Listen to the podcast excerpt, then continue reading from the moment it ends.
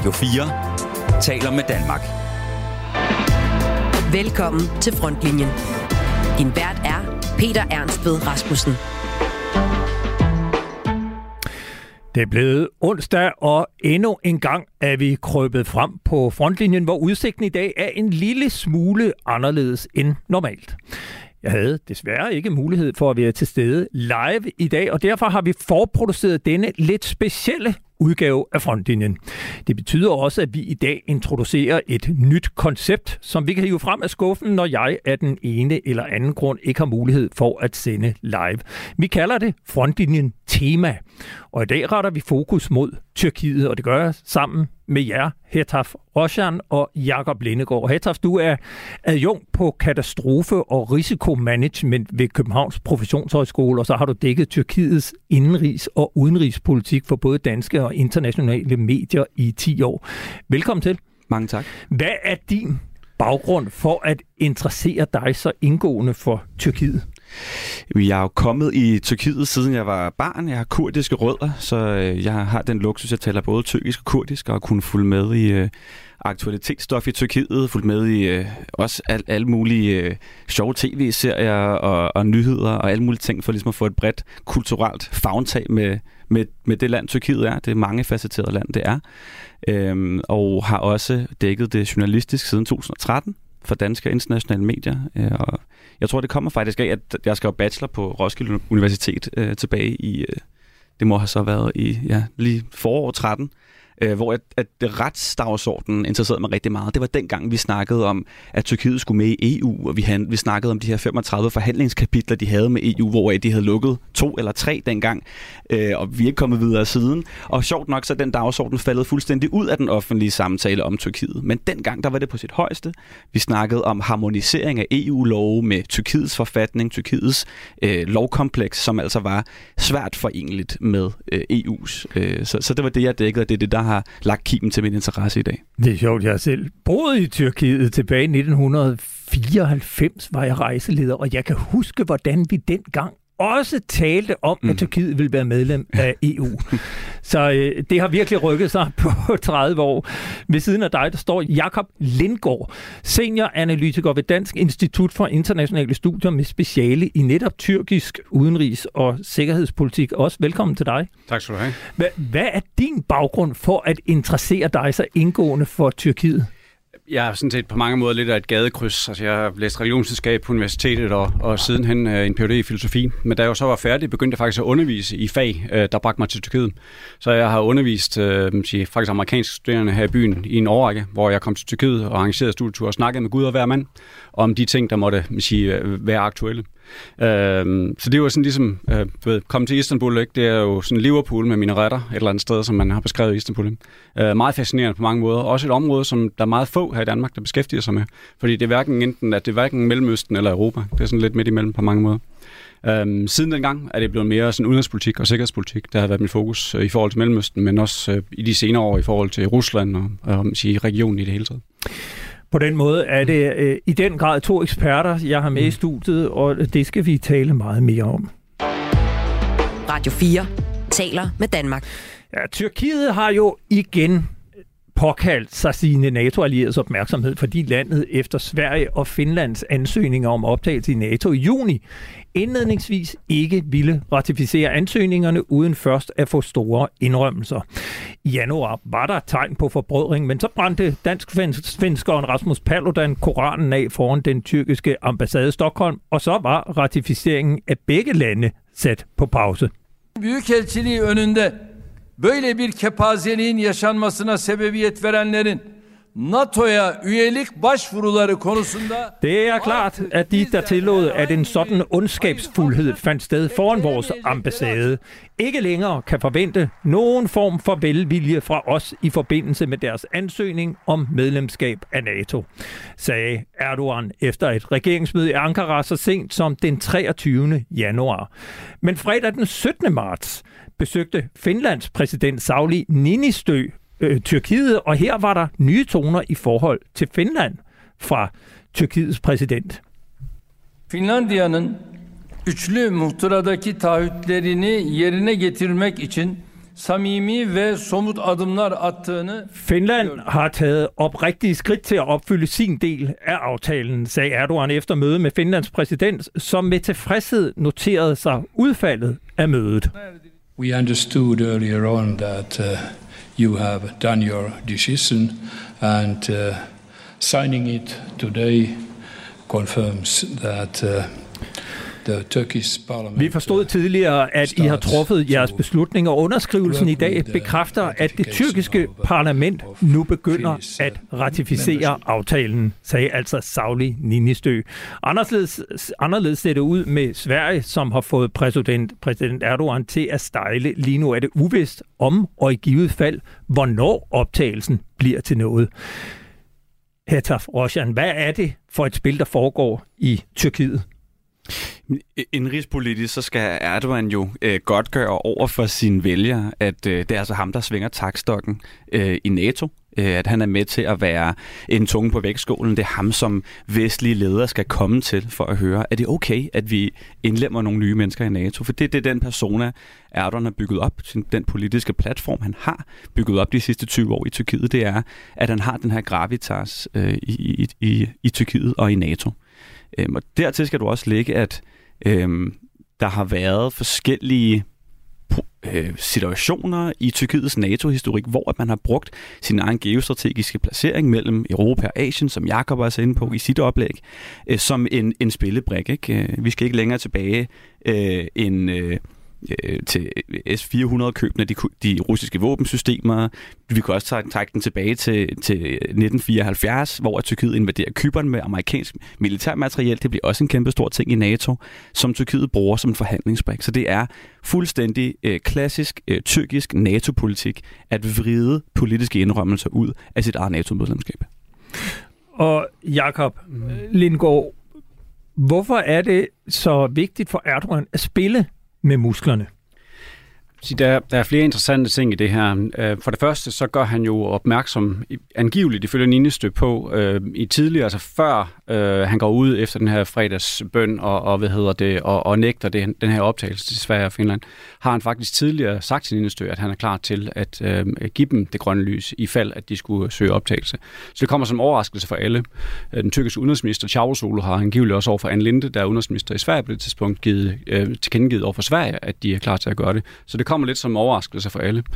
Jeg tror, det skal ses, øh, som Hitter også er inde på, i et inderspolitisk lys. Altså det handler om, at øh, den her sige, kurderdagsorden, øh, som jo det særligt handler om i forhold til Sverige, øh, at den, den er en dagsorden, som han har stået meget stærkt på øh, de senere år, siden 2015 og 16 cirka. Og, og den er vigtig for ham at slå på, fordi det er noget, der er populært hos de tyrkiske nationalister, som han øh, hviler sig op af, eller læner sig op af lige i øjeblikket. Og så sætter det ham i stand til ligesom at splitte oppositionen, som er en meget broet øh, sige, øh, koalition, øh, den her opposition. Så det er indrigspolitisk vigtigt for ham at gøre det her.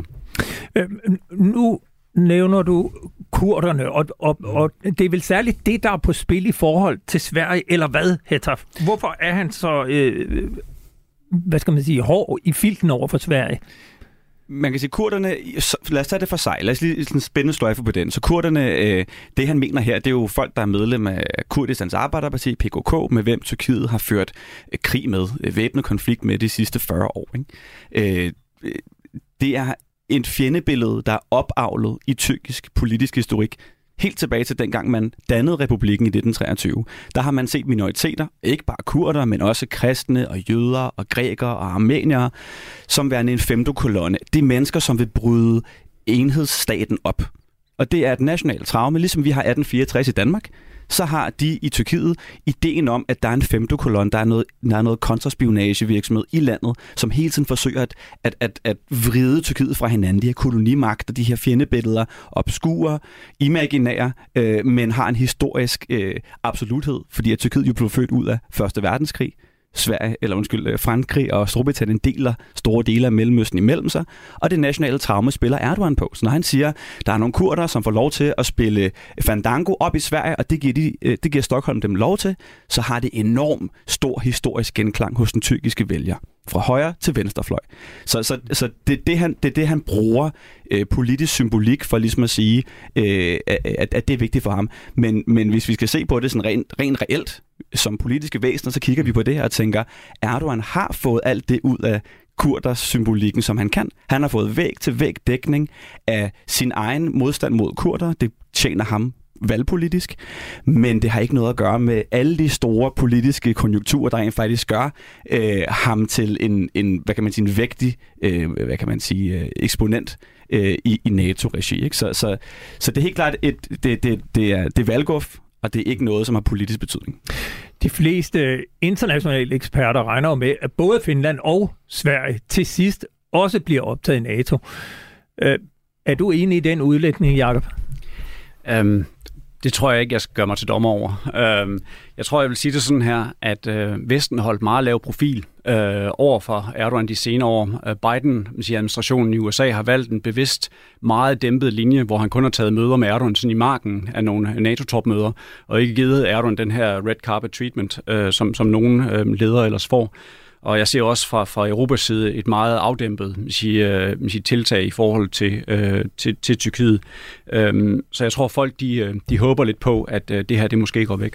Går vi en lille smule ned i historien, øhm, så er der jo tilfælde, hvor, hvor det i, sige, i sidste ende har løst sig. Det kender vi fra Danmark. Anders Fogh Rasmussen ville jo for eksempel gerne være generalsekretær i NATO i 2009, og med tyrkisk modstand, Erdogan var modstander dengang, det lykkedes jo til sidst. Også på grund af PKK. Det kostede også en, sige, en tv-station i Danmark, øh, Roche TV, som jo var sige, beskyldt for at have øh, affilieret øh, sige, relationer til, til PKK og nogle, nogle støtter dertil. Du har også, øh, sige, i 2019 øh, gik Tyrkiet også ud og blokerede for den her Eagle Defender øh, NATO-forsvarsplan for Østeuropa og Baltikum, som jo er blevet meget aktuel lige siden. Øh, angiveligt for at få anerkendt øh, YPG, som er den her påståede PKK-affilierede gruppe, der øh, man sige, har øh, magten i det nordøstlige Syrien, få dem anerkendt som terrorgruppe. Det er jo nogen, som vi i Vesten har støttet os op af, fordi de har været meget pro-vestlige og meget gode til at sige, bekæmpe ISIL i Syrien i mange år. Øhm, så der er jo fortilfælde for, at, at Tyrkiet ligesom bruger øh, sige, NATO-kontekst og pres til at få nogle ting igennem. Det, der er pointen i de to sammenhænge, der er også andre sammenhænge uden for NATO-regi, det er, at det løste sig til sidst. Øh, der er også tilfælde, hvor det ikke løser sig til sidst. Altså for eksempel har de været meget insisterende over for sige, Syrien, øh, at være meget offensiv på, på Syrien-portfolien, og, og har lavet flere offensiver ind i Syrien, som har været øh, sige, stik imod vores interesser øh, de senere år. Øh, og så kan det være, at de stadigvæk gerne vil presse sig til nogle F-16-fly fra USA, som uh, måske vi kommer til at snakke lidt om lidt senere. Uh, det kan også være, at de vil bruge det sådan ligesom til at dingle foran uh, sige, Putin, uh, som også man sige, at, at få nogle muligheder i forhold til Syrien, som Putin ellers har forment dem uh, hidtil. Så, så jeg siger, at juryen er stadigvæk ude. Uh, jeg vil forvente, at det nok kommer til at ske på et eller andet tidspunkt. Ja. Måske først efter valget dog, den 14. maj. Der er parlamentsvalg i Tyrkiet den 14. maj. Øh, kan vi regne med, at når vi sådan på den anden side af det valg, at så falder tingene på plads, så vi sådan frem mod topmødet i NATO-topmødet i Vilnius kan sige, at nu er både Finland og Sverige medlemmer af, af NATO. Roshan? Det er der rigtig meget, der peger på, ikke? at øh, Erdogan øh, de sidste par uger har sendt ministre i byen og selv luftet ideen om, at finsk medlemskab øh, er en realitet før valget. Øh, det er også en måde for ham at vise, øh, at gyde olie på vandene i forhold til den her beskyldning, der har været, at Tyrkiet går over Ruslands ærne. Øh, så ligesom for at afstive det, sige, prøv her, Helsinki, I med. Vi har ikke noget problem med jer. Og det er heller ikke der, tvisten ligger. Der er mange flere politiske indrømmelser, du kan kvæle ud af Stockholm, end du kan af Helsinki. Øh, så, så mange indikatorer viser, at øh, efter valget, så kan han... Øh, så kan han øh, indlemme, man kan, sige, han kan give et OK til Stockholm, og så kan det sælges til sit, det indrigspolitiske publikum, blandt andet fordi, at Stockholm er i gang med at indføre, at, øh, eller hvad kan man sige, at implementere en øh, antiterrorlovgivning, som er meget strammere end den, man har haft før, og tyrkerne kan sige, at det her det er noget, som vi har foranledet i, men det er noget, der har været i proces i, i deres folketing i, i mange måneder nu. Fortæl lige, uh, inden vi går videre, den politiske situation i Tyrkiet, hvordan er den lige nu? Altså, der har lige været et jordskælv, hvor uh, en masse bygninger er styrtet sammen, mm. som vel egentlig Erdogan havde lovet, at de kunne holde til, uh, til det hele. Og, og, og, og, og så ikke mindst det her med, uh, vi hører meget om, om det tvivlsomme demokrati i, i Tyrkiet. Kan mm. vi, kan, vi, kan vi stole på, at det kommer til at mm. gå færre uh, for sig her den 14. maj? Og hvordan står oppositionen, Jakob Lingaard? Altså, øhm, i modsætning til hvad jeg har læst i nogle kronikker i øh, sige, toneangivende aviser herhjemme, så er valget ikke givet endnu øh, i Tyrkiet. Så på den måde er vi ikke, man sige, hvis man skal sige det lidt populært, så er Tyrkiet demokratisk set måske et værre sted end Ungarn og Brasilien er, men det er endnu ikke Rusland eller Kina. Altså, der er OSCE-observatører, OFI-observatører i Tyrkiet formodentlig i forbindelse med valget. Der er ikke tidligere været påvist snyd i omfattende øh, forstand øh, med selve valghandlingen. Øh, som OSCE sagde i 2018, øh, så har det ikke været et færvalg, valg, men det var et frit valg. Man kan så diskutere begrebet frihed i den sammenhæng, men, men selve valghandlingen, der har været, der har været tilfælde med du ved, stemmesedler og stemplet, ikke stemplet, og du ved, forskellige andre ting, øh, hvor man har kunne sætte spørgsmålstegn ved selve valghandlingen i det små, men ikke i, i den store sammenhæng. Så, så, så på den måde er valget ikke givet endnu. Det jeg vil sige omkring jordskælvet, det er, at øh, der er ligesom kommet to nye udfordringer til to allerede eksisterende udfordringer for Erdogan. Så Erdogan han er presset. De meningsmålinger, der er, det er så spørgsmålet, man kan stole på dem, der er han imellem 10 og 12 procent bagud, lige i øjeblikket i forhold til oppositionskandidaten Kemal øh, Kılıç Darulu. De to nye udfordringer, det er for det første øh, beskyldninger om korruption øh, i byggebranchen i Tyrkiet, og øh, nepotisme i forbindelse med beredskabet i Tyrkiet. Noget Heter ved en rigtig, rigtig meget om. Øh, Øh, og så er det, sige, det interessante der, det er, at det er blevet sværere for ham at bedrive den der lidt mere offensive, assertive udenrigspolitik, fordi at for eksempel Sverige og øh, sige Grækenland, som er to hovedmodstandere, de var nogle af de første til at komme med hjælp i forbindelse med jordskælvet. Øh, Sverige er for eksempel i dag, øh, sige, Christensen står i Bruxelles senere i dag øh, til en donorkonference øh, til, til, til hjælp til, øh, til jordskælvsoffrene i Tyrkiet, også i Syrien. Øh, og Sverige er gået meget langt i forhold til at hjælpe Tyrkiet. Det er Grækenland også. Øhm, og så er der det faktum, at hvis du følger det tyrkiske militære forsvar, så det, de laver lige nu, det er sige, øh, nødhjælp øh, til, til fordel for, for jordskælvsofferne. Det at gå ud og lave en ny, sådan mere offensiv øh, linje, som han plejer at gøre og vinde point på, det er meget, meget svært lige i øjeblikket. Så det er de to nye udfordringer, der kom til. Økonomien og øh, syriske flygtninge var to udfordringer, der allerede var der. De er bare blevet skærpet af det her. Så han er under pres lige i øjeblikket. Det er der ingen tvivl om. Og øh, Hetaf, helt, helt kort, øh, hvad, hvad vurderer du? Hvad er sandsynligheden for, at oppositionen reelt set kan overtage magten? Det er pisse svært at spå om. Øh, det er en meget, meget uenig opposition. Altså, hvis du tænker på, på den ene side, så har du ultranationalister, folk, der mener, at tyrkisk er en etnisk ren stat, der kun skal tilhøre Tyrken. Og så har du den anden side afhopper fra AKP. Altså tidligere Erdogans tætteste allierede sidder nu også, de har et parti med, øh, og, og nogle af hans, altså den, ø- den økonomiminister, der stod for den tyrkiske økonomi dengang, det stod bedst til, er en del af det her øh, øh, oppositionskoalition. Og så helt ude i siden, der har du også altså, politiske islamister, som er om noget mere hardline end Erdogans øh, mest konservative form for islam. Så, så pisse svært samarbejde i, i, i den koalitionsblok. Du lytter til Frontlinjen på Radio 4. Ja, øh, og det er ikke bare frontlinjen, men en temaudgave, hvor vi i dag sætter fokus på Tyrkiet. Det gør jeg med jer, Hetaf Roshan, adjunkt på katastrofe- og risikomanagement ved Københavns Professionshøjskole og mangeårig journalist med fokus på Tyrkiet.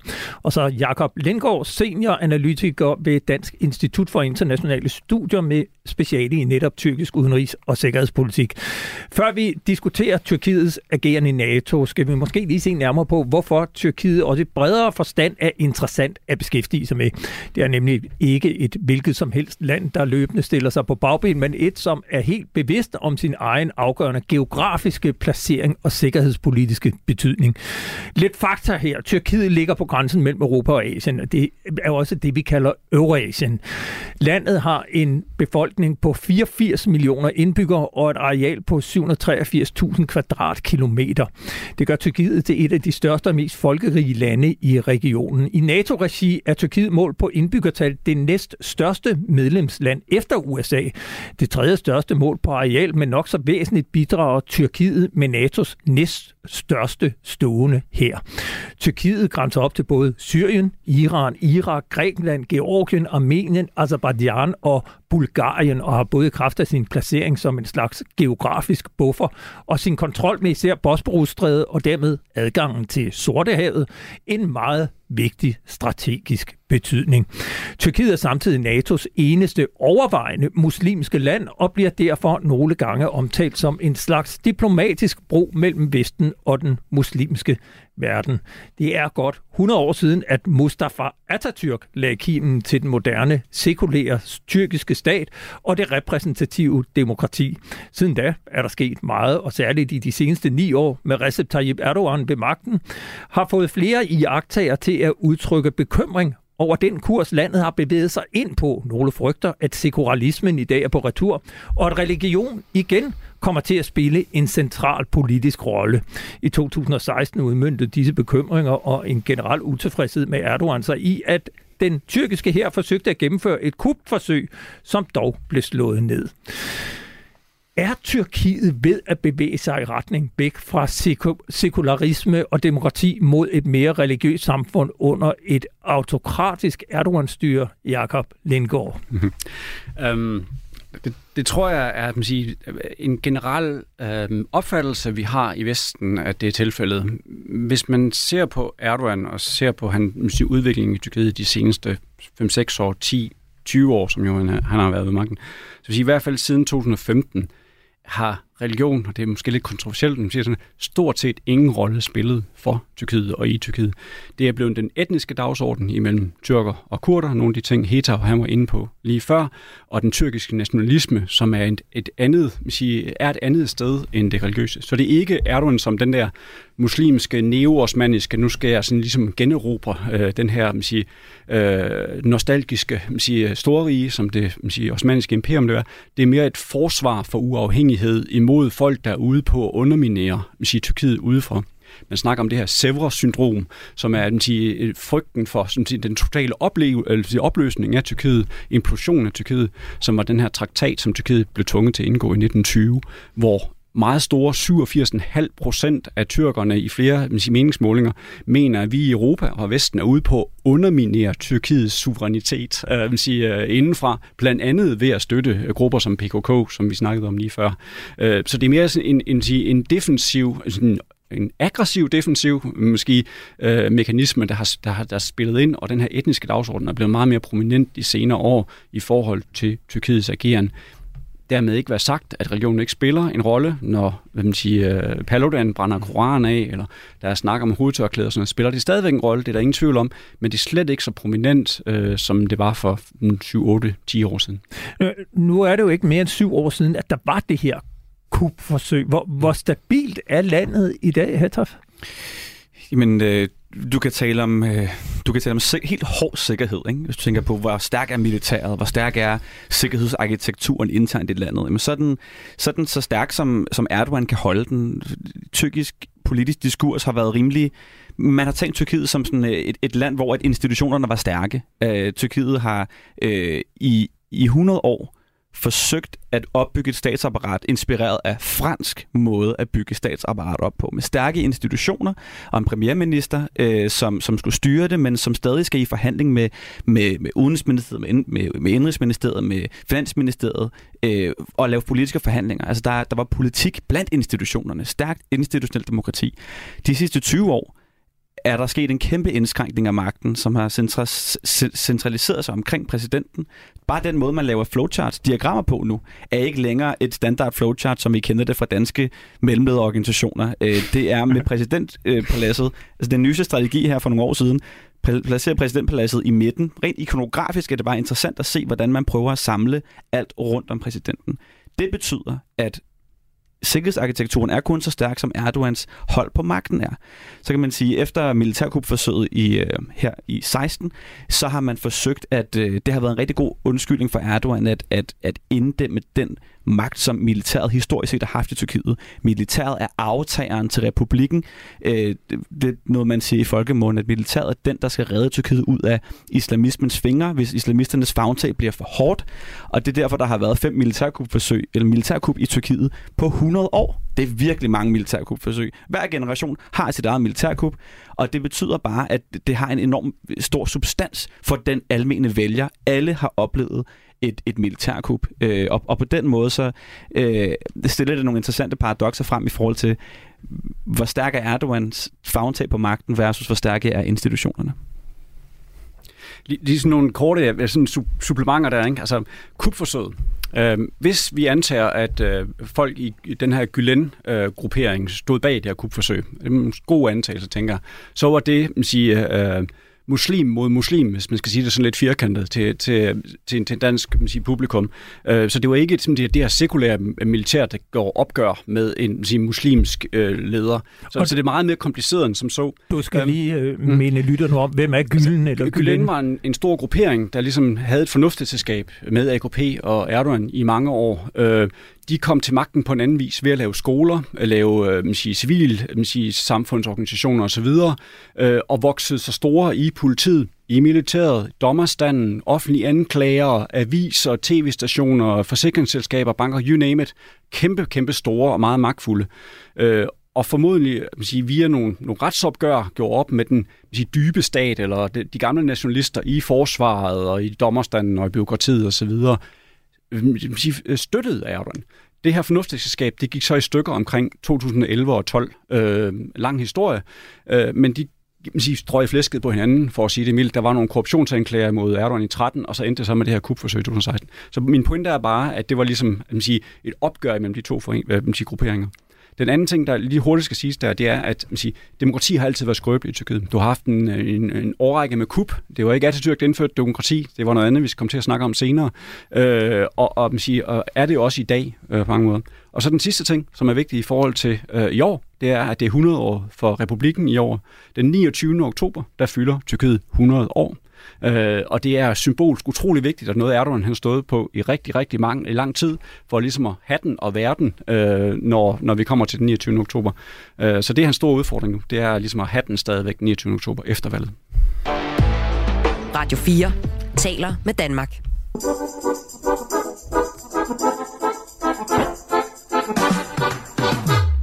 Прийшли окупанти до нас в Україну. Форма новенька, воєнні машини та трохи поплавив. Ja, nu springer vi nemlig videre til krigen i Ukraine. Kan I kende den her øh, sang? Ja. Hvad er det, vi hører til her? Lytter, lytter på Hatter? Det er jo det er Bayraktar-sangen. Mm. Det er jo en god øh, clubbanger, mm. som man kalder det. Øh, en, en ode, kan man kalde det måske, til øh, Tyrkiets øh, hjemmemanufakturerede drone, øh, Bayraktar TB2-dronen, øh, som har været et billigt alternativ til franske og amerikanske droner, og som har været flittigt brugt i, øh, i slagmarken øh, over Ukraine. Ja, altså sangen er komponeret af den af ukrainske soldater, øh, Tarak Borovok, har udgivet den kort efter den russiske invasion i 2022. Og Tyrkiet har jo helt generelt spillet en interessant rolle i den igangværende krig i Ukraine. For eksempel har Tyrkiet solgt Bayraktar-droner til Ukraine, hvilket har vagt stor begejstring i Ukraine. Øh, men samtidig også spillet, øh, har Erdogan spillet sig selv på banen som maler øh, imellem Rusland og Ukraine. Hetaf Roshan, hvad er det for en rolle, Tyrkiet har spillet i denne her Ukrainekrig. Den klassiske rolle, hvor Tyrkiet møver sig ind og prøver at forpagte øh, sådan gensidig afhængighed imellem øh, Mos- Moskva på den ene side, som man er det eneste NATO-land, der har gode relationer til, eller gode relationer nok til, at man kan mødes og, og snakke policy, øh, men samtidig har øh, handelsrelationer øh, til Kiev. Øh, det er noget, Jakob øh, kan dykke ned i i forhold til deres, øh, øh, hvordan hardware, hvordan en forelskelse mellem tyrkisk øh, militær egenproduktion og den hardware, man rent faktisk har ekspertise i i Ukraine, hvordan det, kan, det har også har været et fornuftigt ægteskab. Men, men jeg tror, det vigtige store billede med de grove penselstrøg, det er at sige, Tyrkiet har placeret sig i et sted, hvor de er uundgåelige. Det er noget, de gjorde også i Syrien i forhold til at være en del af de trepaksmagter, der er mellem øh, Rusland, Iran øh, og, og styret i Damaskus der klemmer Tyrkiet sig også ind for at være en del af forhandlingsbordet, og på samme måde så klemmer Tyrkiet sig ind kvæg sin geografiske position øh, imellem Kiev og, og Moskva, og dermed gør sig uundgåelig. NATO er nødt til at komme til Tyrkiet for at, at, at, at, at, at være en del af spillet og få, få lov til at præge, hvordan den her konflikt kommer til at, øh, at sejle henad i, i NATO-regi. Og, og hvordan er den handelsforbindelse? Altså, hvordan har Tyrkiet gjort sig, kan man sige, både afhængig af Ukraine, men også bibeholdt den forholdsvis fornuftige relation til Rusland, mm. Jakob Lindgaard? Ja, det vil jeg gerne svare på. En ting, jeg først lige vil sige, som jeg synes er vigtigt i det her, det er, at vi typisk her i Europa har det med at se Tyrkiet som den her balancemagt, eller som sige, øh, gå på line øh, imellem sige, Østen og Vesten. De senere år har Østen været Rusland, de tidligere år der var Rus- ved Østen, den muslimske verden et eller andet sted, øh, eller Eurasien, som man snakker om. Øh, og den ene dag, når de sådan, du ved, øh, øger handelen til Rusland, ikke, så forstår man ikke, hvorfor de også kan hjælpe Ukraine med TB2-droner den anden dag. Eller sådan. Det er typisk vores eget perspektiv, vi ligesom bringer til tors i den sammenhæng. Det giver meget mere mening, hvis man ser det ud fra sådan et strengt tyrkisk perspektiv. Altså, dels handler det om, at Erdogan han manøvrerer for at bevare magten, så der er indrigspolitik i det, indrigspolitik, indrigspolitik. Øh, og så handler det om den her dagsorden, der har været de senere år, som er en mere tyrkisk nationalistisk dagsorden om at skabe så større uafhængighed. Ikke? Altså, det er sådan War of Independence 2.0, har Erdogan tit sagt om det, han har gang i. Altså, det er en nationalisme, nationalistisk dagsorden, ligesom at vinde større uafhængighed. Så det er, det er der, det giver mening, så derfor giver det også mening øh, sige, øh, og, øh, og ligesom sige, se på det på den måde. I forhold til handel, der er, der jo, er det jo stukket af, for at sige det mildt. Altså, de er jo øh, formodentlig øh, to- eller tredoblet deres handel med øh, Rusland de senere år. Der lavede i august sidste år, blev der lavet en, øh, en MOU, altså en Memorandum of Understanding, en slags øh, frihandelsaftale imellem Tyrkiet øh, og Rusland, og de har man siger, øget deres handel øh, betragteligt øh, med Rusland, både den ene vej og den anden vej siden år, ikke gået med på, på de sanktioner, som Vesten har indført over for Rusland. Øh, så i den forstand har de jo styrket deres forhold til Rusland, og sådan set også styrket deres position over for Rusland, fordi at Tyrkiet er blevet med, man siger, mere nødvendige for Rusland, end de før var før øh, Ukraine. Modarbejder isolation, øh, mulighed for handel ind og ud af Tyrkiet og sådan nogle ting. Så, så de har styrket deres forhold til Rusland, øh, som, som øh, i, i lyset af Ukrainekrisen. Hvordan har Vesten så øh, set på Tyrkiet og reageret på baggrund af Tyrkiet? Fordi der var jo et stort vestligt pres for, at man skulle korte båndene til, til Rusland, og øh, vestlige virksomheder trak sig ud af Rusland. Men, men der har Tyrkiet jo anlagt en helt anden strategi, som jo i virkeligheden vil også er til stor gavn for Vesten i dag, at man har det bindelad, eller hvad, Hetaf Roshan? Helt, helt korrekt. Altså, øh, Tyrkiet har netop skabt sig den her mælerposition, som jo gør, at vestlige ledere igennem Erdogan øh, kan få nys om, hvordan øh, stemningen er i Moskva, og hvordan stemningen er i Kiev. Øh, der, der er helt klart en... Øh, øh, en værdi i det. Øh, og så skal det siges, at øh, det har været politisk opportun for Erdogan, som jo har haft, han har enormt mange russiske rige folk, der kommer til Tyrkiet og lægger deres penge i øh, alt fra landejendom øh, og investerer rigtig meget i, i store virksomheder, har øh, en masse shipping, øh, både i forhold til energisektoren, men også i fødevaresektoren øh, øh, med, med, med Rusland. Så det er også det eneste NATO-land, Tyrkiet, som ikke har nogen, som ikke implementerer nogen af de sanktioner. Alle de andre NATO-lande implementerer mod Rusland. Og den kattelem har man lov til at bibeholde, fordi det er politisk opportunt at have øh, en så direkte linje til, hvad der foregår i Moskva igennem Ankara. Du lytter til Frontlinjen på Radio 4. Du lytter i øjeblikket til en temaudgave af Frontlinjen, hvor vi i dag sætter fokus på Tyrkiet, og det gør med Hetaf Roshan, adjunkt på Københavns Professionshøjskole, og Jakob Lindgaard, senior analytiker ved Dansk Institut for Internationale Studier. Vi skal kigge mere på Tyrkiets rolle i NATO. Og nu tager vi det bare for givet. Øh, Tyrkiet har været medlem af NATO altid, og det spiller denne her særlige øh, rolle som broen til, øh, til de muslimske lande. Men Jakob Lindgaard, Hvorfor søgte Tyrkiet overhovedet optagelse i NATO, og hvornår skete det?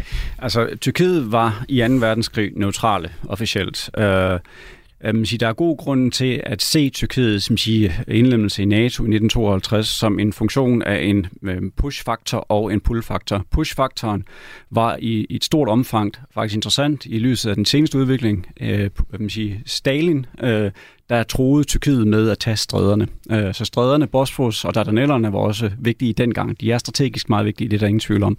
Øh, det var det, der skubbede Tyrkiet et meget stærkt og man siger, voldeligt og offensivt øh, man siger, Rusland, Sovjetunionen øh, dengang. Og så var der jo selvfølgelig pull-faktoren med Truman-doktrinen, som øh, var den her, det her forsøg på ligesom at få Grækenland og Tyrkiet indlemmet i det, der var den gryende kolde krig øh, efter, efter 2. verdenskrig. Øh, Tyrkiet gjorde en del i, i sige, øh, forbindelse med at, ligesom at, at komme ind den samme, i den sammenhæng. Øh, der var Koreakrigen, som de engagerede sig i. Men der er også god grund til at tro, at øh, grunden til, at demokrati kom til Tyrkiet, det var en del af den her proces. Øh, det var ikke Atatürks øh, sige, værk at skabe demokrati i Tyrkiet, selvom man ser ham som vestliggør og sekularisere osv. Det var simpelthen noget, der først skete i 1950 øh, som en del af den her proces øh, i retning af NATO. Ja, og som et supplement, eller hvad kan man sige, et parallelspor til det, som Jakob mm. opriser her, så er der altså det geografiske. Nu, nu har vi jo Kasper Vester bag knapperne mm. inde ved siden af, som jo er flået, har forkærligheden for, dem, for, for marinen. Og, og der, der er nogle sjove optegnelser fra dengang Tyrkiet kommer med i NATO. Fordi dengang så var det jo en landgangsbro øh, til, mellem Europa og Asien, som du siger, men det var ikke til en bro til den muslimske verden flyers lavet af regeringen tilbage i, øh, i, i 46 viser, hvordan at Tyrkiet er formet som en sabel op i buen på Sovjetunionen. Altså som en form for øh, et, et højere hook, eller hvad kan man sige, et, et S i ærmet, som NATO har, hvis nu Sovjetunionen skulle bruge den landgangsmasse til at invadere Europa øh, na- øh, hvad kan man sige, NATO-missionen i Istanbul laver nogle optegnelser senere i 50'erne. Det er nogle kort, som man stadig kan finde den dag i dag på Google, hvor den viser, hvor vil russerne angribe i Istanbul, i Ankara, hvis nu de vil indtage. Øh, og, og der er det jo særligt russer eller Sovjetunionens pres på Tyrkiet i forhold til at dele administrationen af Bosporusstrædet som forbinder Sortehavet med Middelhavet. Og der er en lige linje fra Bosporusstrædet ned til Suezkanalen, som var en stor, en stor handelspolitisk åre. Og, og, og det er også et vigtigt perspektiv at have med, hvordan at man fra dengang fra NATO's side har symboliseret Tyrkiets optag i NATO igennem det her sabel op i buen på Sovjetunionen, de her landgangsmissioner øh, i, øh, i Bosporusstrædet, hvis nu Sovjetunionen skulle angribe. Bare for at give et indblik i, hvordan tænkte magtens korridor dengang om Tyrkiets optag. Nu, nu fortæller du så, Jakob Lindgaard, mm. hvor, hvordan Stalin pressede Tyrkiet i favnen på NATO, og hvordan Truman trak dem ind øh, ved at få dem indlemmet i den store øh, fælles vest, øh, vestlige klub. Så kom de så med. Hvor, hvordan har forholdet udviklet sig?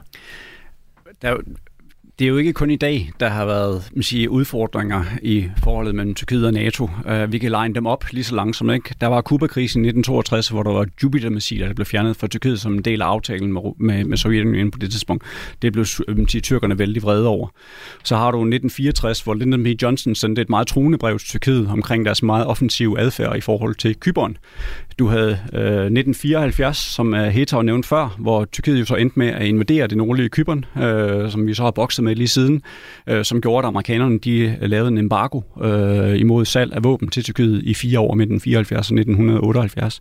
Øh, du har Balkan i 90'erne, hvor vi også var meget forskellige fra hinanden. De var imod øh, Irak-invasionen i 2003 og så videre og så videre. Så problemerne er ikke nye. Altså der har været som siger, udfordringer øh, i forholdet mellem Tyrkiet og NATO uh, since the get-go. Altså vi skal faktisk kun blive bekymret, når der ikke længere er kriser med Tyrkiet, eller hvad? ja, jeg synes, det er et helt vildt godt perspektiv, mm. som Jakob anlægger her, og at det, at det går tabt i den offentlige debat øh, i forhold til Tyrkiet, fordi det netop er altså kontinuationen af en tradition, vi er enormt velkendte med. Øh, så det er ikke noget, der er Erdogan særligt. Erdogan har sit eget islet af det, men det er en systemisk dynamik imellem, øh, hvad kan man sige, den atlantiske fløj eller flanke i NATO og så Tyrkiet. Det er vel heller ikke øh, forkert at påstå, at, at Tyskland invaderer, eller Tyskland, mm. Tyrkiet mm. invaderer Grækenland, som er et andet NATO-land er en større krise end den, vi ser i øjeblikket i forhold til, hvor de spiller lidt på to heste med, med Rusland og, og, og USA, altså køber mm. russiske missiler og øh, er med i kampflyprogrammet F-35, som mm. de så bliver smidt ud af. Altså, øhm, altså jeg tror, der er visse, man siger, der er visse dilemmaer, som NATO sidder med øh, i dag i forhold til Tyrkiet. Ikke? Fordi at der er jo ingen tvivl om, at det er rigtig fint at have både Grækenland og Tyrkiet med i NATO. Fordi så kan de tage deres konfliktløsning, som de møder øh, i Bruxelles. Øh, og det er også en af grundene, som vi skal snakke, til, at snakke om lidt senere, det er, at Tyrkiet kommer aldrig til at ville ud af NATO, fordi at øh, de har lært på den hårde måde, hvad det vil sige ikke at være med i en klub EU, som Grækenland og Kypern har været med i mange år, og spændt ben for Tyrkiet i forhold til. Så det er meget, meget vigtigt for dem i forhold til Grækenland, som jo er meget anspændt, det er der ingen tvivl om, at ligesom være med i NATO. Og hvis vi så ser på det sådan mere øh, aktuelle, og der kan vi godt gå nogle år tilbage. Altså, du nævnte alle kriserne op igennem nærmest for hver 10 mm. år en, en ny mm. krise med, med Tyrkiet. Altså, Tyrkiet var jo med i kampflyprogrammet F-35. Øh, fik leveret sin første rollout over hos Lockheed Martin i, i, i Texas, hvor man så øh, de tyrkiske første F-35. Og samtidig så valgte de så at gå videre med købet af S-400 ballistiske missiler i Rusland og blev derefter smidt ud af F-35-programmet og har nu købt de her S-400. Rent militært, altså, hvordan ser NATO på det forhold, som Tyrkiet har til, øh, har til Rusland, Jakob? Altså, det er ingen tvivl om, at S-400 har været et kæmpe problem for NATO, især for amerikanerne og F-35-flyet. Øh, det handler om, øh, at, det er jo et stealth-fly, eller har en meget lav øh, radarkrydssektion, som det hedder på nydansk. Øh, og, og hvis man havde S-400 radarsystemet, som er et russisk system, i Tyrkiet samtidig med F-35 fløj rundt dernede, hvad vil de så kunne finde ud af om, om sige, den måde, som, som det her F-35-fly opfører sig på? Så S-400 er en lang historie. Øh, og det startede jo med, at Tyrkiet ville købe øh, Patriot-systemer af Raytheon i USA, og af Eurosam, øh, øh Frankrig, Italien øh, system, deres øh, man siger Astra 30-system. Der fik Tyrkiet ikke det, de ville have, og det var netop øh, man siger, overførsel af teknologi. Øh, det blev de sure over, og så forhandlede de faktisk med kineserne i en periode om at købe øh, kinesisk strategisk luftforsvar. Kineserne vil formodentlig ikke give Tyrkiet, som stadigvæk er et NATO-land, øh, nøglen til kongeriget, som jo er meget, meget vigtig software øh, i de her systemer. Og så endte det så med, i forbindelse med og efter kupforsøget i 2016, at Tyrkiet de forhandlede sig hjem til det S-400-system øh, med, øh, med Rusland. Så det var en funktion af et frustreret Tyrkiet, der ikke havde fået lov at købe først af amerikanerne og europæerne, og så siden af kineserne, at de endte med at gøre det. Øh, så det, det, det, er, det, er, det har en lang historik. Smidt ud af 35-programmet øh, osv. Øh, så, så det, det, er, det hænger sammen, de her ting. Og så er der et, et andet perspektiv på det, som ikke er det... Altså, det, S-400 er en kæmpe varm kartoffel, og vedbliver med at være det i, i Tyrkiet og mellem Ankara og Washington. Men Tyrkiet lavede en altså en øh, unilateral, en helt autonom invasion i det nordlige Syrien, efter at Trump han beordrer amerikanske tropper tilbage i 19, og det var udslagsgivende for, at Stockholm indførte en våbenembargo, og men ikke officielt, men uofficielt har Tyrkiet ikke kun købe våben af Sverige. Det er en af pressionspunkterne nu i NATO-forhandlingerne om kandidaturet.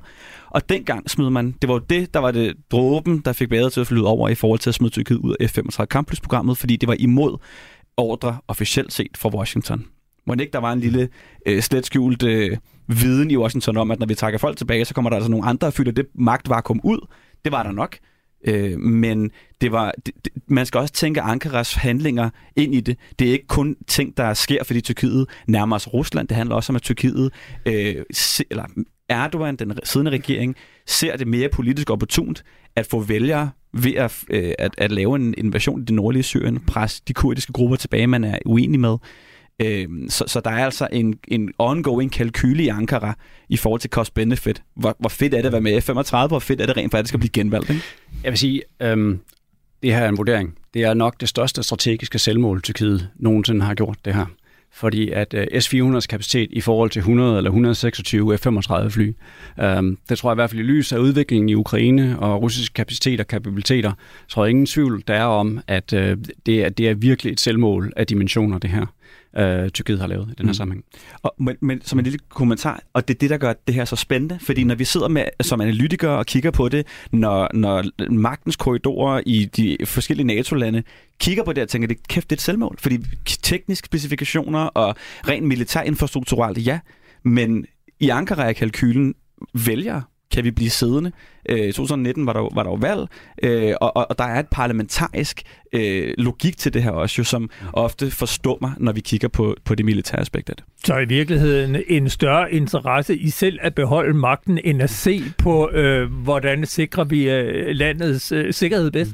De spiller i hvert fald sammen, de to aspekter. Jeg er helt enig. Altså, jeg tror, at den bedste måde at forstå Erdogan på, det er populisme. Altså, han er populist. Han er ude på at bevare magten. Han manøvrerer. Der har været masser af sige, uvendinger i tyrkisk udenrigspolitik de senere år. Øh, dem ser man som regel ikke, når man ser på tingene udefra.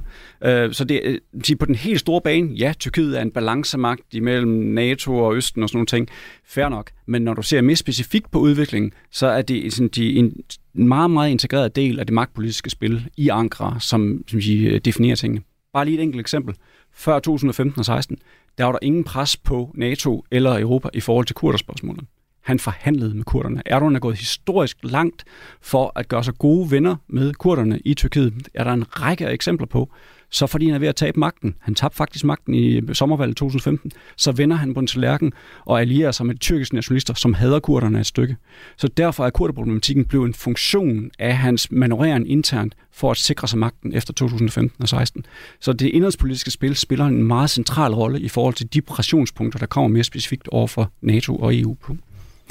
Hvis vi så ser på Tyrkiets rolle i NATO, altså når vi har de her øh, meget opsigtsvækkende begivenheder, som at Tyrkiet køber S-400-missiler i Rusland, bliver smidt ud af F-35, øh, hvor mange i Vesten ser det som, at øh, Tyrkiet nogle gange går fjendens ærne. Hvad er så udsigten til Tyrkiets øh, medlemskab af NATO? Er det overhovedet noget, man diskuterer, eller er øh, Tyrkiet bare for vigtig for NATO, og er NATO bare for vigtig for Tyrkiet? Hvis vi starter med dig, Hedder. Altså, i, i Ankara er der jo den, den fortsatte... Øh, i Ankara har der altid, i, i, i de 600 mand store parlament, der er i Ankara, så har der, har der altid været en push-pull i forhold til, at vi kan ikke lide imperialisterne. De skal ikke bestemme, øh, hvordan vi kører vores forretning i vores ende af NATO. Øh, men samtidig er der den her idé om, at vi, vi er vigtige, fordi vi er med. Vi er vigtige, fordi vi har det her tætte forhold, har haft det historiske tæt forhold til Washington, og men har der været, øh, har der været peberet og krydret, men, øh, men man har haft et forhold, som har givet en styrkeposition i forhold til sine naboer. Men i Washington, der har der jo altid været også en dynamik imellem administrationen og, og, og kongressen, hvor at man har, i kongressen er der stadig rigtig mange øh, amerikanske øh, politikere, som siger, hvorfor er det, vi skal have Tyrkiet med? Hvorfor er der ikke en funktion i NATO-artiklen, øh, der siger, kan vi ikke smide dem ud? Øh, så, og, og lige nu prøver Biden jo ved at lægge F-16-salget til Tyrkiet sammen med nogle våbensalg til Grækenland at prøve at gøre det til en, en slulig pille for kongressen. Så, så der er paradoxer på hver sin side af ligningen. Både i Ankara kan folk være uenige med, at amerikanerne skal have lov til at styre, hvordan de kører øh, NATO-butikken i Ankara, og i Washington selvfølgelig de, hvorfor er det, Ankara er så stor i slaget. Øh, de skal bare gøre, hvad Washington siger, fordi det er også der, øh, der har, der har takstokken. Ikke? Mm. Altså, øhm, jeg sad lige og talte lidt på fingrene øh, her i går i forhold til tyrkiske interesser i at være i NATO. Jeg kom til seks punkter. Øh, Hætter nævnt nogle af dem her, ikke? Men øh, NATO er simpelthen bare et utroligt vigtigt kort for Erdogan at have med til Moskva, når han er på besøg deroppe. Mm. Det giver ham utrolig stor magt i forhold til Putin. Det er formodentlig også en paraply, der har gjort ham i stand til at sælge så mange, øh, sende så mange våben til Ukraine. Hvis det ikke var for NATO-paraplyen, strategisk beskyttelse af NATO. Det betyder bare utrolig meget øh, i, i den sammenhæng. Så det er et vigtigt kort i sig selv. Så er der det, vi lige snakkede om lige før, at være i den samme klub, som Grækenland er i. Det vil de simpelthen ikke melde sig ud af. Øh, det har de lært på den hårde måde i, øh, i, i, i forhold til EU, at det er en dårlig idé ikke at være med i klubben. At være en central spiller i den internationale øh, øh sige, øh, sige, agenda og dagsordenssættende er også utrolig vigtigt. Det er noget, jeg tror, jeg overså ved, ved det Madrid-topmødet, NATO-topmødet sidste år, hvis jeg skal være ærlig. Øh, det var vigtigheden for Erdogan i at være i centrum. Øh, der havde jeg ikke troet, at han gik så langsomt til at faktisk at sige ja til Sverige og Finland, som han jo gjorde, og så kom der det her ratificeringsspørgsmål bagefter.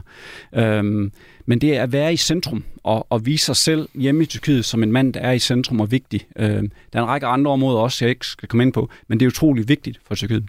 Men øh, der er også en række interesser, en række trusselsbilleder og et stort mistro øh, til NATO i Tyrkiet, som, som, som, som, som siger, udstiller forskellene. Øh, Øh, jeg nævnte til dig, inden vi gik på her, at øh, EU laver de her opgørelser over, øh, sige, hvor stor del der er overlap af den sige, europæiske udenrigs- og sikkerhedspolitik øh, med de her sige, kandidatlande. I 2007, der var der 97 procent overlap imellem EU og Tyrkiet. I 2022, sidste år, der var det 7 procent. Så det er gået fra 97 procents overlap med den tyrkiske udenrigs- og sikkerhedspolitik på EU-plan. Det er ikke NATO, men det er EU, men alligevel til 7 procent. Så interesserne er meget forskellige. Hvad er Tyrkiets øh, top 3 trusselsbilleder? Det er PKK, det er Grækenland, det er gyllenisterne, FETÖ, hvis man skal sige det et eller andet sted. Faktisk er der også ret stor man siger, øh, forståelse af, at USA er en trussel mod Tyrkiet, hvis man ser på meningsmålingen af Tyrkiet. Ikke? Prøv lige at se, vi har et NATO-land, der har PKK og FETÖ og Grækenland som top 3. Ikke? Hvad er NATO's man siger, top 3? Lige i øjeblikket skal vi prøve sådan Rusland, Kina, IS, ikke? Vi har bare meget, meget forskellige trusselsbilleder. Ikke? Og hvis man spørger tyrkerne, ikke, og det har man gjort flere gange, så er der stor mistro til NATO. Jeg tror, det er mellem sådan 10 og 20-25 procents tiltro til NATO i Tyrkiet. De vil alle sammen gerne være medlem. Altså der er mellem 60 og 70 procents ønsker om at være medlem, men der er utrolig stor mistro over for NATO i Tyrkiet. Så vi har et land, hvis jeg skal opsummere, der har en stor interesse i fortsat at være medlem i NATO, men det er for ligesom at kunne sikre sin mere uafhængige dagsorden fremadrettet, mm. øh, der ligesom man sige, øh, kommer til at sætte en dagsorden fremadrettet, hvis jeg skulle sige det. Helt enig, og tvangsægteskabet trækker historiske linjer, fordi hvis du, det, når vi analyserer øh, tvangsægteskabet fra nu og kigger nogle år tilbage, som Jakob opridser her, øh, så er der netop nogle, helt, nogle, nogle værdimæssige forskelle. Og tilbage i 50'erne, når Tyrkiet kommer med i, i, i NATO, der var der også de her forskelle. Der var der også stor antipati imod at vestlig indblanden i tyrkiske affærer eller regionale affærer.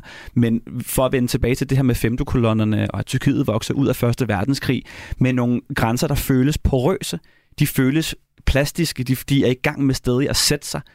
Øh, og det er med det det er med det billede, det er med det selvbillede, at tyrkerne kaster sig i favnen på NATO og siger, vi er klar på at være med i klubben. Fordi hvis I kan være med til at konsolidere vores grænser, Tyrkiet mistede jo helt stadig øh, territorie. Der var jo Hatay-konflikten med mm. Syrien. Øh, der har været alle mulige konflikter med grækerne i forhold til der, eller hvad hedder det, øh, det gæiske hav. Så når, når selvopfattelsen i det politiske regi er, at vi, vores, vores grænser er blødere, de er porøse, så er NATO netop med noget hårdførhed, noget, noget konsolidering, som man har haft brug for fra Ankaras side. Ja, jeg er helt enig. Så er der sige, de senere år, den her frustration med NATO i øh, Tyrkiet, øh, mistroen, handler om forskellige ting. Og det handler om, at Tyrkiet er faktisk det land i NATO, der har smidt paragraf 4-kortet flest gange. Altså ikke øh, musketeriet paragraf 5, men 4, det er konsultationer i anledning af trussel mod land. Det går det i 2003, 2012, 2015 og faktisk gjort igen i 2019, hvor de har oplevet NATO som meget fodslæbende i forhold til at komme Tyrkiet til undsætning, i forhold til netop luftforsvarssystemer, altså Patriot-systemer eller andre ting. Øhm, og så har de været utrolig frustreret, som jeg nævnte før, i forhold til ikke at få den teknologi, de adspurgte i forbindelse med købet af Patriot-missiler i USA, eller de her øh, Astra 30-missiler øh, hos Eurosam, som er et fransk-italiensk konsortium. Øh, så frustration over, at NATO-allierede ikke ligesom går langt nok eller hurtigt nok i forhold til at hjælpe Tyrkiet. Så der er sådan en, der er en iboende frustration og måske en lidt en følelse af mindre værd, at man ikke tager dem alvorligt. De er gode nok som flanke i NATO og til at sikre vores flanke syd og øst på, men vi ikke ligesom kommer dem øhm, sige, til hjælp, når der er brug for det. Så der er en stor frustration med, med, med hvad hedder NATO i Tyrkiet. Så kan vi øh, konkludere her, hvor vi er ved at øh, lukke ned for i dag, at øh, det er et had-kærlighedsforhold, men at der er intet, der tyder på, at øh, Tyrkiet er på vej ud af NATO, til trods for alle vores uenigheder.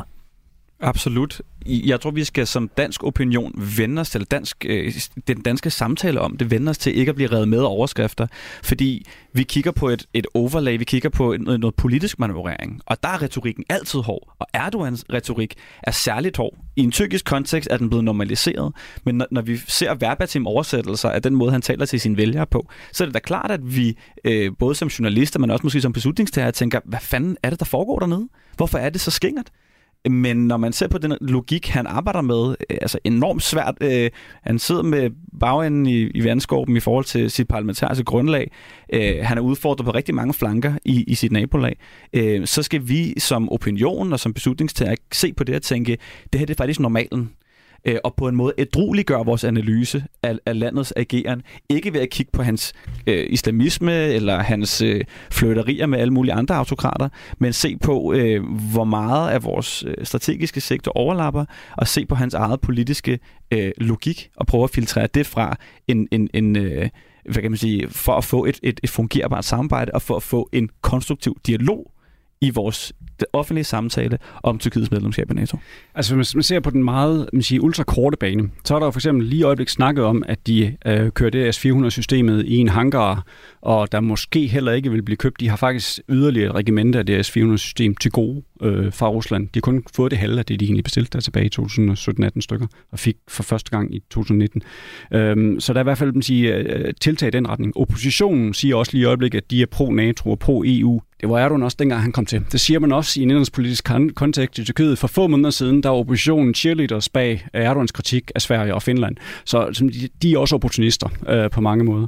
Øh, hvis man zoomer en lille smule ud, øh, så giver det bare Tyrkiet utrolig stor vægt at være i NATO. De har for eksempel øh, man siger, øh, kompliceret forholdet mellem NATO og EU i mange år, fordi de var sure på Østrig og øh, sure på Kypern og Grækenland osv., og har øh, gjort det samarbejdet mellem øh, Tyrkiet og altså NATO og EU meget kompliceret. De har formået at bruge NATO til at få deres dagsorden omkring YPG og PKK igennem og skabt en dagsorden omkring det i NATO. Så det er bare sige, meget, meget vigtigt øh, for Tyrkiet at være, være en del af NATO. Men år, ikke? mere i dag. Jeg vil sige tusind tak, fordi I kom. Hetaf Roshan, adjunkt på katastrofe- og risikomanagement på Københavns Professionshøjskole, og dig, Jakob Lindgaard, senior analytiker ved Dansk Institut for Internationale Studier. Tak fordi I kom. Selv tak. Selv tak. Radio 4 taler med Danmark. Ja, det var alt, hvad vi nåede denne temaudgave af Frontlinjen om Tyrkiet. I næste uge, hvor mange holder påskeferie, sender vi også en temaudsendelse, og denne gang handler det om, hvordan forsvarsforlig bliver til. Denne udsendelse kan du roligt begynde at glæde dig til, for det er mere dramatisk og spændende, end du måske umiddelbart tror. Denne udsendelse blev tilrettelagt og produceret i samarbejde med journalist Kasper Junge Vester. Husk, at du kan sende en ordonans med bylletænger til os ved at skrive til frontlinjen radio4.dk. Her modtager vi gerne gode råd, ris og ros eller forslag til emner, som vi bør tage op på et senere tidspunkt. Hvis du giver os et følg i din podcast player, så lander frontlinjen direkte på din telefon hver onsdag. Tilbage er der bare at sige tak for i dag og på glædeligt genhør. Du har lyttet til en podcast fra Radio 4. Find flere episoder i vores app, eller der, hvor du lytter til podcast. Radio 4 taler med Danmark.